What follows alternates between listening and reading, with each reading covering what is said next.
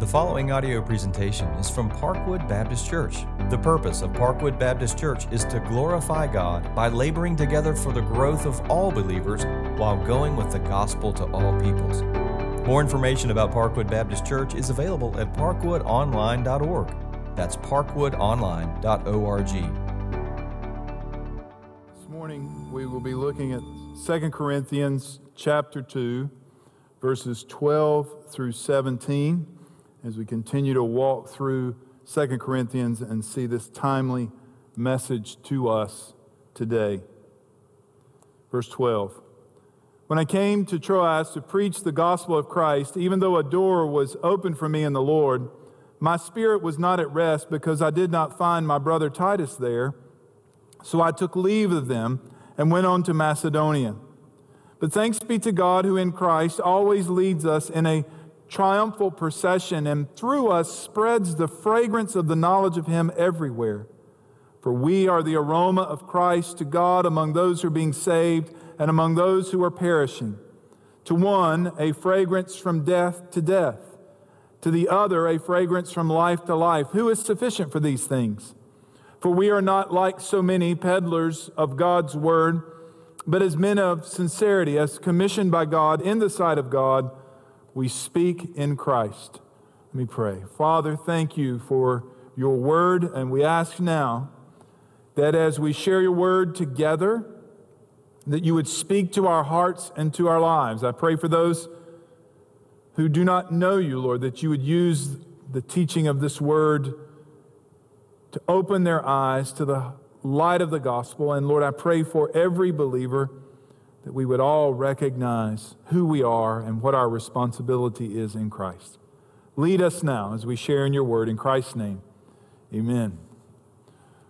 When I was in college, I had transferred, and some friends of mine called me one Sunday afternoon and said they were in town, some college suitemates, and said they wanted to come by and visit with me. So I met them and drove up in the parking lot where they were. They followed me. We came to my house. My mother had thrown together some food for them to eat, actually, some good food, some steaks, and we shared a meal. Now, when they got in my house, I realized uh, clearly where they had been, what they'd been doing. They'd been up in the mountains uh, in North Carolina camping, and they hadn't had a bath in a week. The smell of those four young men in our dining room remained for several days. The fragrance that they emitted was undeniable. Now, fragrance is a part of this text. It's a word picture that Paul is using in this text to convey a very significant meaning. So here's our main idea today. Those who are in Christ spread the fragrance of Christ among, the, among those around them by living and speaking for Christ. That begins with an introductory remarks, verse 12. Paul says, When I came to Troas to preach the gospel of Christ, even though a door was open for me in the Lord, my spirit was not at rest because I did not find my brother Titus there. So I took leave of them and went on to Macedonia. Now, I don't know what kind of atlas is in your mind, but Troas is in northwest Turkey. It was close to the ancient city of Troy. Um, it was across the water from Greece up to the north is where Macedonia was located where you find the church or the cities of Philippi and Thessalonica and Berea, where you also find Paul visiting. It was in Macedonia where Paul authors and writes Second Corinthians. Now, why was it Troas? We know that there was an open door, he says, for the preaching of the gospel. So he was not facing fierce opposition at Troas. He was openly able to preach the gospel. This is the second time he had been there and he leaves. The first time is when he receives the Macedonian call. This time it says he is not at rest because he could not find Titus there. He was expecting, obviously, to find Titus. We'll say a little bit more about that later in Second Corinthians. But you see here a deep pastoral concern and a deep personal concern that Paul has for Titus, and that drives him on toward Macedonia. Now, why does Paul give us this detail prior to verses 14 to 17? It's partly to explain why he did not come to the Corinthians sooner. But there's something more going on. He's showing them how the gospel prevails regardless of circumstances. There are two overarching points I want us to see this morning as we break verses 14 to 17 down. Those who are in Christ spread the fragrance of Christ among those around them. He begins verse 14, but thanks be to God. So even though he left Troas, even though he couldn't find Titus, he says, but thanks be to God. So what Paul's saying is, regardless of the circumstances that he was facing, he is grateful to God and how he works despite our circumstances. But thanks be to God who in Christ. So God is the source and the substance of what Paul is doing.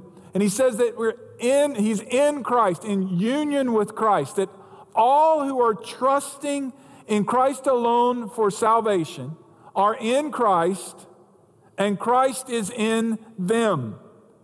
And this is a profound spiritual union that we have. And Paul's saying this drives how he makes the fragrance of Christ known among people around him. Thanks be to God for those who are in Christ, who in Christ always leads us in triumphal procession. Now, this is an intentional word picture that Paul is using. We need to get some context to understand it. In the ancient world where Paul finds himself writing, people would have immediately been able to grasp the meaning behind this illustration. When a conquering general or an emperor who had gone out to face a foe or to conquer a people or a land that the Romans would often take over, when they would return, they would return with a parade into the city. The conquering general or the emperor would be at the front of the parade in his chariot. Followed behind him would be multiple things. One would be the spoils of war, what he had taken, what he had captured from his enemy and from his foe. There would be prisoners who were a part of this parade, and there would be leaders or the, the leader of the people who've been conquered. Now, this parade would end up at a pagan temple to where this leader or multiple leaders or even prisoners would then be sacrificed to the pagan gods of Rome.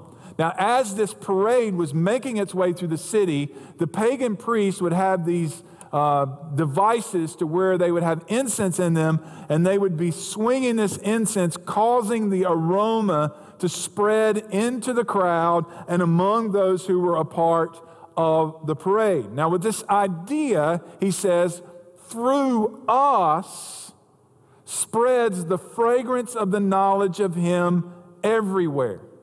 So Christ is leading this procession, and through us, He is spreading this fragrance of the knowledge of Him. So this is not a literal smell, this is not something you smell with your nose. He's talking about the gospel, the knowledge of Christ being made known. So, Christ, the conquering king, the one who has defeated sin and death, the one who has purchased with us with his own blood, is the one who is leading this procession. If you turn with me to Colossians chapter 2. In Colossians chapter 2, beginning with verse 12, Paul writes, Having been buried with him in baptism, in which you were also raised with him through faith in the powerful working of God who raised us from the dead and you, who were dead in your trespasses and the uncircumcision of your flesh, God made alive together with him, having forgiven us all our trespasses.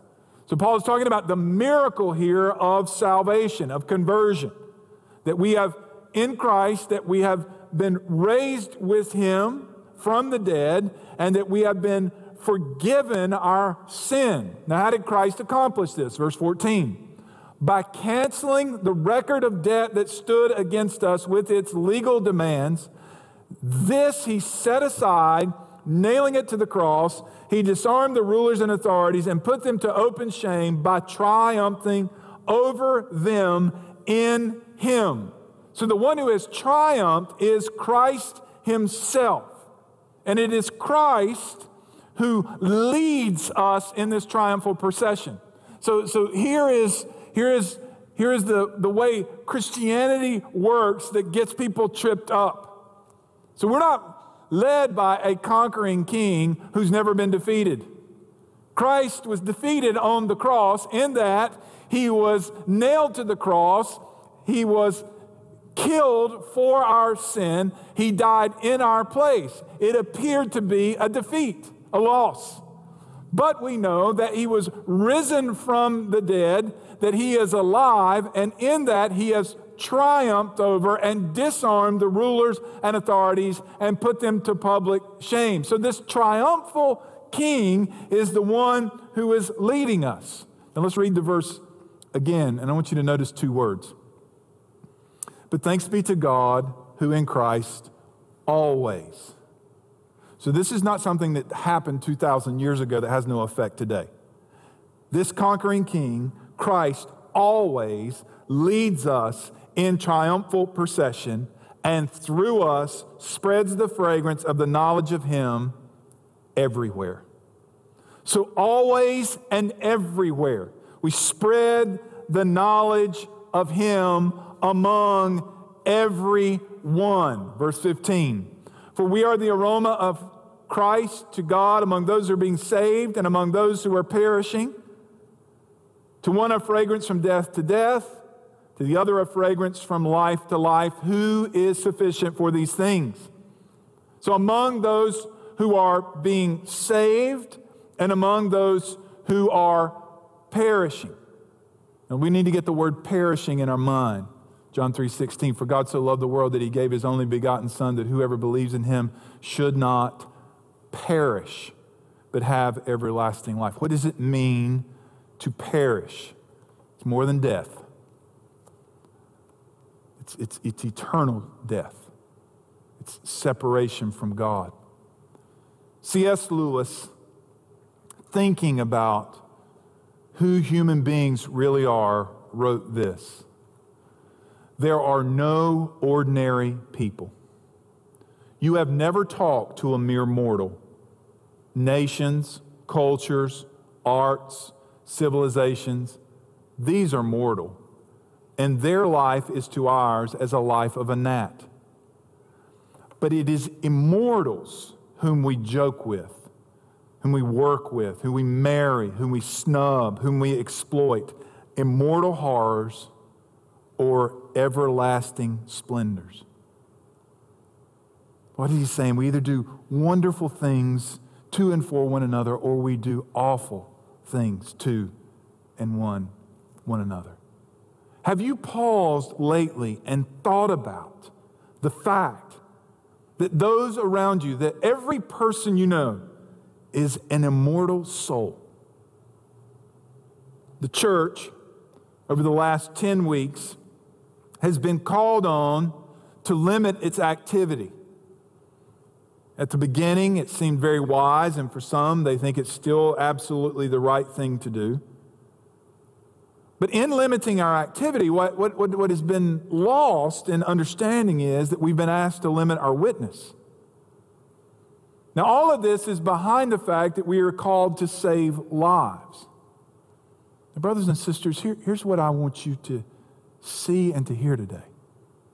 We are called to save the perishing.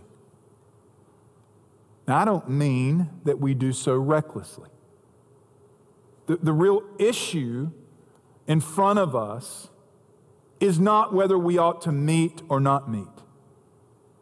The real issue that's coming more and more to the surface among people on a day to day basis, and, and I want you to hear me here.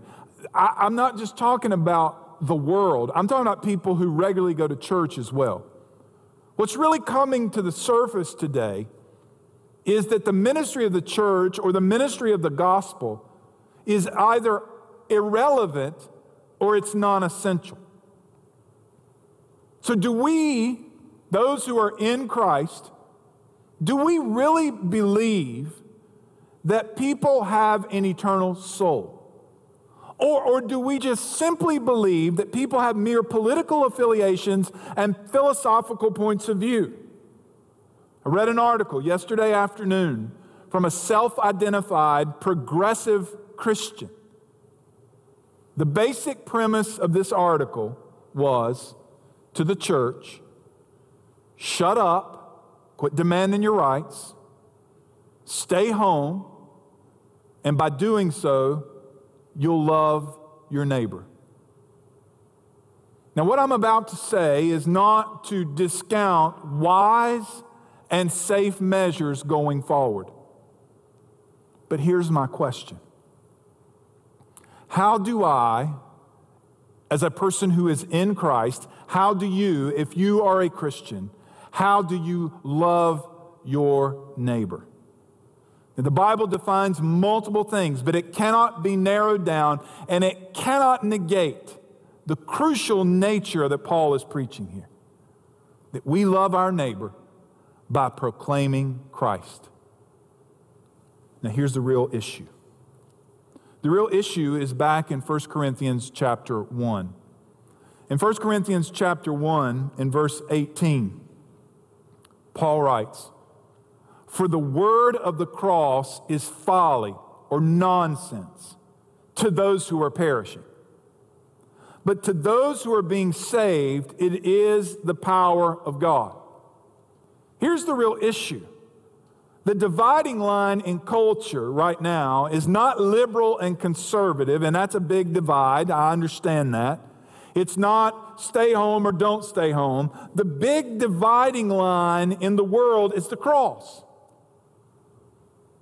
that the cross of Christ to those who are perishing is foolishness, but to those who are being saved, it is the power of God. In verse 16 of chapter 2, Paul says it this way To one, a fragrance from death to death, to the other, a fragrance from life to life. Who is sufficient for these things? Now, he uses the word picture of fragrance here, smell, but we're really talking about what people hear, what they're comprehending, what they're believing. So, when a person who is perishing, hears the message of the cross, it is as if a fragrance of death to death. So, what it is reminding people is that they're physically going to die and that they're spiritually going to die. But to others, it is the fragrance of life to life. That hearing the gospel brings new life, it brings conversion, what we read in Colossians 2. And this leads to and begins eternal life, that which will last forever and forever. So, really, here's the question not that we haven't already said it, but let's be clear. How does the fragrance of Christ spread? The answer is that those who are in Christ spread the fragrance of Christ among those around them by living and speaking for Christ. For we are not like so many peddlers of, the, of God's word, this is verse 17, but as men of sincerity, as commissioned by God in the sight of God, we speak in Christ. For we are not like so many, Paul says, peddlers of God's word. These people have abounded since the beginning of the church. A peddler here is a reference to someone, a, a, huckster, someone who's running a business that intentionally is centered around taking advantage of people. One of the prominent illustrations at this point in time would be a wine peddler someone who took good quality wine, watered it down, and sold down the watered down product so they could make more profit. Now, that's really what Paul's getting to here. That someone takes the Word of God, they, they, they say it's the Bible, they may even hold it up and, and, and quote from it at times. They take the Word of God and they use it for personal gain or for profit. Now, listen closely to this quote. I'll say it twice. If mishandled with skill, the gospel can be lucrative. If mishandled with skill, the gospel can be lucrative. And, brothers and sisters, there are a lot of people in the modern world in which you live with the internet have figured out that there are ways to take the Word of God, peddle it, water it down, change it, say just enough to dupe people into listening, and to do it in such a way that becomes extremely lucrative. Paul says we're not like them. And he acknowledges there are many of them. We're not like the many who peddle the Word of God, but here's what we are. But as men of sincerity, these are people with pure motives these are people that you look at their lives, you see this single devotion to Christ. Brothers and sisters, we all know this that, a, that, that we, can, we can stand up and say things from the Bible, and they can be true, and the Word of God will not return void, but our lives are saying the contrary. Paul says that's not true of him, that they are men of sincerity, they're people with pure motives. He says that's commissioned by God, literally from God. The commission of God is, is what Paul is driven by. He's not driven by profit, he's not after making money. In fact, that's why he wouldn't take money from the Corinthians. He didn't want them to think that. So, what, what drives people? I know none of you have been binge watched anything while you've been in this COVID thing, but I confess that I have watched a series uh, on Medal of Honor recipients.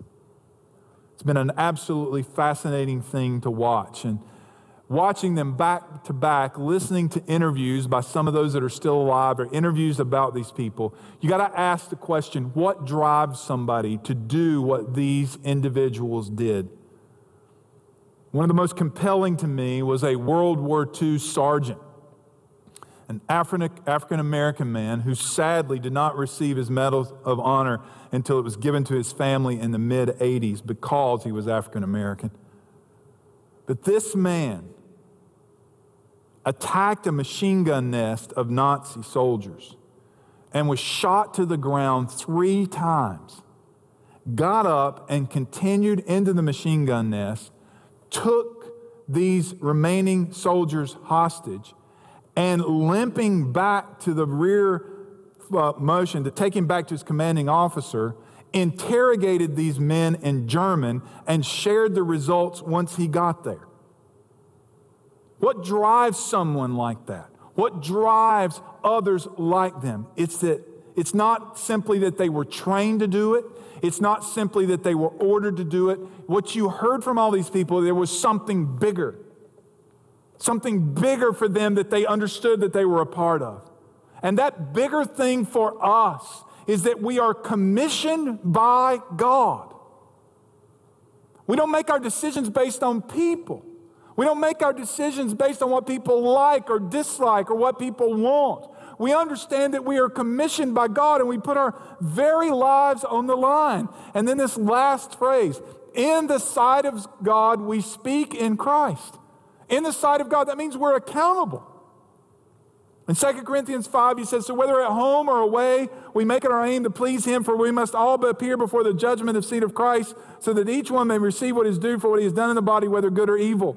That does not mean that I'm going to do enough good to win God's favor. I have God's favor in Christ alone. I am in him. And that is the reason why I can please him. I am in Christ. I have been forgiven. I am as forgiven as I ever going to be. But those who are forgiven have an aim in, our, in their life, a purpose in their life, and that is to please Him, living our lives in the sight of God. We speak in Christ. We speak in Christ, not of Christ. We speak in Christ. That means we speak from a profound relationship with Christ, that we are in Him and He is in us. Now, what, what, what do we do with this? What's the, the so what? I can hear the intimidation, though nobody's in this room with me. I, I, I can hear you saying, I can't do that. That's why Paul asked the question. If you'll notice, I skipped it because I was coming back to it. Paul asked this question Who is sufficient for these things? Who's adequate? Who's qualified to, for these things? He answers it in chapter 3, verse 5, and we'll look at it more in depth next week. Not that we are sufficient, not that we are adequate, not that we're qualified in ourselves to claim anything as coming from us, but our sufficiency is from God. Our adequacy, our qualification is from God. Now, I've pastored long enough and I've lived long enough in my life to confess my own personal struggles, and I have counseled and talked with enough people who deal with their own personal struggles. So, when it comes to living for Christ, and certainly when it comes to speaking for Christ, here are some of the things that we hide behind. I'm struggling to measure up. I'm not smart enough. I'm not educated enough. I've not been saved long enough. I'm not perfect uh, long enough. Brothers and sisters, let's, let's, let's hear what Paul says. We don't claim anything as coming from us. Our sufficiency is from God, it is from Him alone. Now, I'm going to go to the book of Acts. This is just days after the day of Pentecost. You have these disciples, these, these men who are fishermen and farmers and tax collectors, zealots. Here they are proclaiming the gospel. And in Acts chapter 4, verse 13, it says, When they saw the boldness of Peter and John and perceived they were uneducated common men, they were astonished. So that means when they opened their mouth, they had a Galilean accent. They didn't speak with refined language. But what they said was astonishing. You know why? because they recognized they had been with Jesus. They saw these men as sincere men commissioned by God in the sight of God who were speaking in Christ. And what were they speaking? In verse 12, just prior to verse 13, the description of these men, here's what they were speaking. Here's what they were proclaiming. There is salvation in no one else.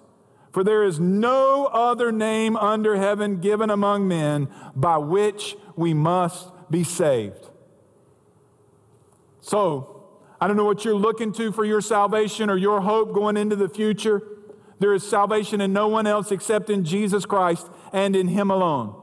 And that is the message that every one of us, those who have been commissioned by God, those who have been saved by His grace, this is not for preachers. This is for all believers. We are compelled into the world by Jesus to go and make disciples. And what we proclaim is that there is salvation in no other name except in Christ alone. Let's pray. Lord, thank you for your holy word. And thank you for the truth that there is salvation in no one else and nowhere else but in Christ alone. Lord, I pray for those who are listening who do not know you, I pray that today they would confess their sin and their need of Christ, the recognition that they are perishing, and that they would look to Jesus and believe and be saved. And for those who are in Christ, those who are trusting you, I pray that it would be said of them as it was of Peter and John, that it is recognizable that they have been with Jesus. That you would grant us a boldness, regardless of our education and preparation regardless of the length of time of our salvation, Lord, that you would grant us a boldness to speak for Christ. We pray this in Jesus' name.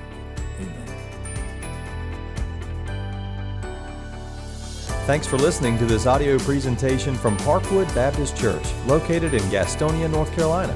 Please feel free to share this message with others. For more information about Parkwood Baptist Church, visit parkwoodonline.org. That's parkwoodonline.org.